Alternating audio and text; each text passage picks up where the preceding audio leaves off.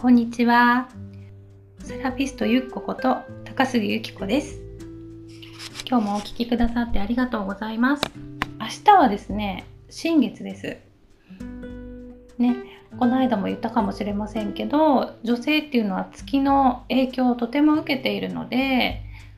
まあ、新月とか満月とかそういう月のサイクルをね意識した生き方をしていくと、まあ、人生波にも乗りやすいよっていうふうに言われています。で明日は新月なんですけれども新月のテーマはデトックスとかあとは手放しとかあと断捨離もそうですね。ね、あの月が満月の時にはまん丸だったのが新月に向かってどんどんどんどん細くなっていって最終新月は形がなくなりますいわゆるゼロっていう状態なんですよねでそのゼロの時にやっぱり自分の身の回りも一回リセットっていうことをねちょっと意識してほしいんですね。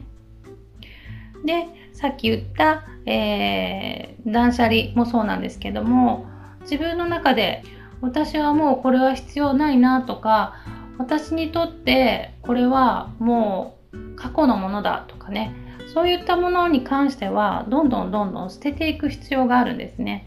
で捨てていくとスペースができますよね。その空いたスペースにこれから新月以降の私たちの種まきの中で必要なものが少しずつまた手に入っていくっていうそういうサイクルになっていきます。なので私は新月の日は身の回りにもういらないものはないかなっていうのをちょっと一通り見るんですね。で必要ないなと思ったものは捨ててしまったり、まあ、メルカリで売ったりとかねそんな風にしています。で、えっ、ー、と、今日お伝えしていきたいのはですね、えー、デジタルデトックスっていう言葉聞いたことあるでしょうか？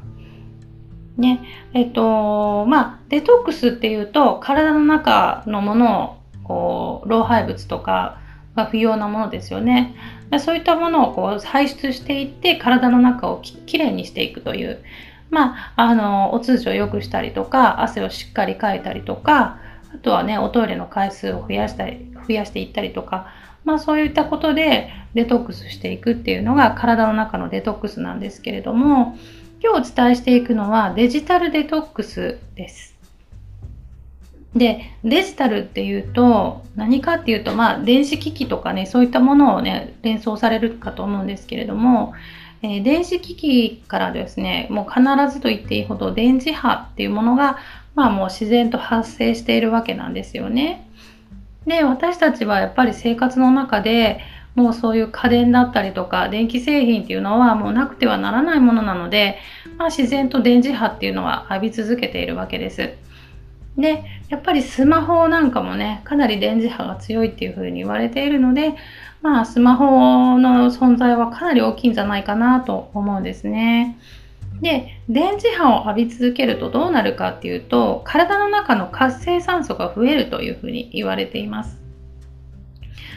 で活性酸素が増えていくとやっぱり細胞がちょっとこう変異しやすかしやすくなったりしてまあがん化したりねがんができやすい状態になったりとかであとは、まあ、いろんな病気の原因になったりとかっていうふうにも言われていますしあとは自律神経がねちょっとこうバランスを崩しがちになってきます。そうすることで、えー、めまいとか吐き気とか頭痛がするっていう風にねあの感じる方もいらっしゃいますしあとはメンタルですね。イライラしやすくなったりとかあと不安感疲労感が強くなったりとかまあそういうちょっとあのいわゆる不定収素的なそういうあの症状が出やすいっていうことがよく言われています。で、えっ、ー、と、この電磁波なんですけれども、えー、やっぱり長時間浴び続けることが良くないので、私があのやっているデジタルデトックスのやり方なんですけれども、まずはもう寝てる時間は電磁波を浴びないようにするっていうことを心がけているので、えー、スマホの電源はもう寝る前に必ずえー、オフにはせずに私はあの、えっ、と、なんて言うんですかね。電波が入らないようにする、えー、機内モードっていうやつですね飛行機のマーク iPhone だったら飛行機のマークで表されてるんですけれどもそれをするとお家の中の w i f i も入らないし携帯のキャリアのね電波も入らないというそういう状況になってきます。で前はですねあのテレビが寝室にありましてそれがね割とこう頭に近い方にあったんですね。で電磁波っていうのはやっぱり頭の方に一番作用するっていう風に言われているのでそのテレビの位置を少しずらしました足元の方にね。それでできるだけ電磁波をこう遠くへ遠くへっていう感じで、えー、移動させたっていうことも一つあります。それ以外の家電はもう置いてませんね。本当にもうそうですね。私の枕の周りには家電はありません。スマホも含めて。でそれをね何でしようかと思う思ったかというと、えー、私月に1回あの Zoom でちょっと勉強会に参加してるんですよね。そこでまあ電磁波をあのやっぱりカットした方がいいっていう話になったんですけどその、えー、勉強会っていうのは自分を高めるための講座というか、まあ、私みたいにこう個人事業主でいろいろ活動してる人たちが集まっている講座なんですけれども、まあ、そういう個人事業主でやってる人ってモチベーションすごい大事なんですよね。一人でやってるから、やっぱりこう一人でやってる時って悶々としてきちゃう時ってあるんですよ、どうしても。なんかやる気が出ないなとか、ね。でそういう時にやっぱり月に1回集まっていろいろお話を聞いていくと、ああやっぱりまた頑張ろうっていう気持ちになって私は参加していってるんですけれどもでその時にねお話になったのがえっ、とまずね自分のやりたいことがわからないっていう人とかあとは最近なぜかやる気が出ないとかなんかそういう自分でなんかしていかないと行動を起こしていかないといけないのになぜかそれが今できない状態になってるっていう悩みがあっででその時にね先生が言われたのがもしかしたら電磁波の影響を受けてるんじゃないかっていう話だったんですね。確かに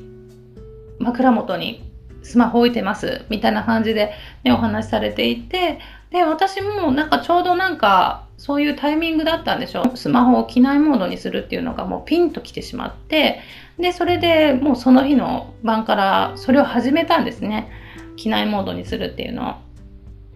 で、その時にすごく思ったのが、朝起きた時の爽快感。なんか全然違うんですよね。なんかクリアというか、えー、こんなになんかすっきり起きれる？みたいな感じだったんですよ。で、それにすごくびっくりを、びっくりしてしまって、で、あ、もうこれは絶対電磁波の影響を受けてたわって自分でも感じたので、その日からもう絶対に、えー、電磁波、機内モードを使ってもう夜は絶対浴びないっていう風にしてるわけなんです。ね。多分ね、夜寝る前までスマホ離せない人多いので、そのままこうスマホを自分の頭の近くにポンと置いてそのまま寝てしまうっていう方多いかなと思うんですけれども、ぜひこれをやっていただきたいです。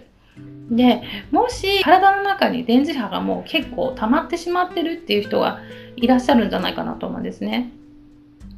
で、その時に教えてもらったのが電磁波デトックスで砂浜を素足で歩くのがいいよっていうのを聞いたので、それも私実践したんですけれども、ね、まあ、別にその歩いたことですごくあの電磁波が抜ける感覚とかそういうのは全然ないんですけれども、まあ、やっぱりすごくその環境も良かったのもあるしこう素足でこう砂浜を歩くとどうしても五感を刺激されずにはいられないのですごく気持ちが良かったんですね。で、ああ、やっぱり海っていいわと思って、まあ定期的に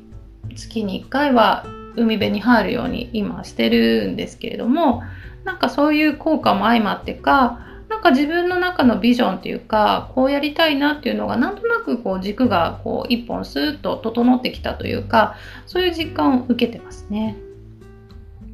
あともう一個デジタルデトックスってもう一つ意味合いがあってこれはですね情報をシャットアウトするっていうことなんですけれどもなんかあのやる気が出ないとか自分のやりたいことがわからない時って割と他の外部からの情報が多すぎて自分とのそのやりたいこととかがもうごちゃ混ぜになってえもう迷路に迷い込んだようなそんな状況になる時ってありませんかね？ねなんかそういう時って一回もう情報をシャットアウトした方がいいと思うんですよね。もう SNS をもうとりあえずしばらく見ない、いいねもしない、自分の投稿もしないっていう状況をまず作る。あとはもう必要最低限スマホを触らないとか、もう徹底してやってる人だったらスマホの電源切ってしまう。もう見てしまうからもう切っちゃうみたいな人もいらっしゃいます。ね、でそんな感じで情報をシャットアウトして自分の世界をこう内観できるようになってくると本当に私はこういうことがしたかったんだとか本当はこういうことが楽しいって思ってたんだとかなんかそういうのがなんとなくまだ戻ってくるんですよね。そういう時がねやっぱり皆さん定期的に必要なんじゃないかなっていうふうに思うので是非デジタルデトックスねやってみてください。こういう新月の日を機にとか、なんかタイミングを見てやっていくと、新月って毎月来ますから、月に1回は必ずできるじゃないですか。なのでね、そういうふうに月を意識し意識して新月の時にはこれをする満月の時にはこれをするみたいな感じで自分の中でルールを決めていくとねなんかこうルーティン化できて忘れないようになるのでいいんじゃないかなと思います。でもう一個ちょっとおまけで言うと情報過多の人ってインプットですよね要は外部の情報を自分の中に入れ込む入れ込むっていう作業をずっとしてることになるんですけどこのインプットをしたら必ずアウトプットをしないとダメなんですよ。なんでかっていうとこのインプットっていうのは呼吸で言うと吸うっていう作業なんですね。吸い込む吸い込む吸い込む。でこれをずっと吸い込む吸い込むよ。続けていくとどうなるかっていうともうアップアップで息が吸えませんっていう状態になるじゃないですか。でそうなると吐き出さないともう呼吸にならないですよね。アウトプットは吐き出すっていうことの意味なんです。なのでまずインプットすれば必ずアウトプットしていくっていうことをしていかないと呼吸は成り立たないので私たちのそのメンタルとかマインドっていうのもやっぱり崩れてしまうわけなんですよね。はい、なので、えーと、私の場合はアウトプットに何してるかっていうと、まあ、こういう、えーと音声で自分で喋ってみるっていうのももちろんそうですしあとはまあ家族とかにねこうなんだってああなんだってっていうふうに自分の得た、えー、情報をねとりあえず聞いてもらってそれであのそうすると自分の中で考えが整理されたりとかもするし自分の言葉でこう言えるようになってくるんですよね。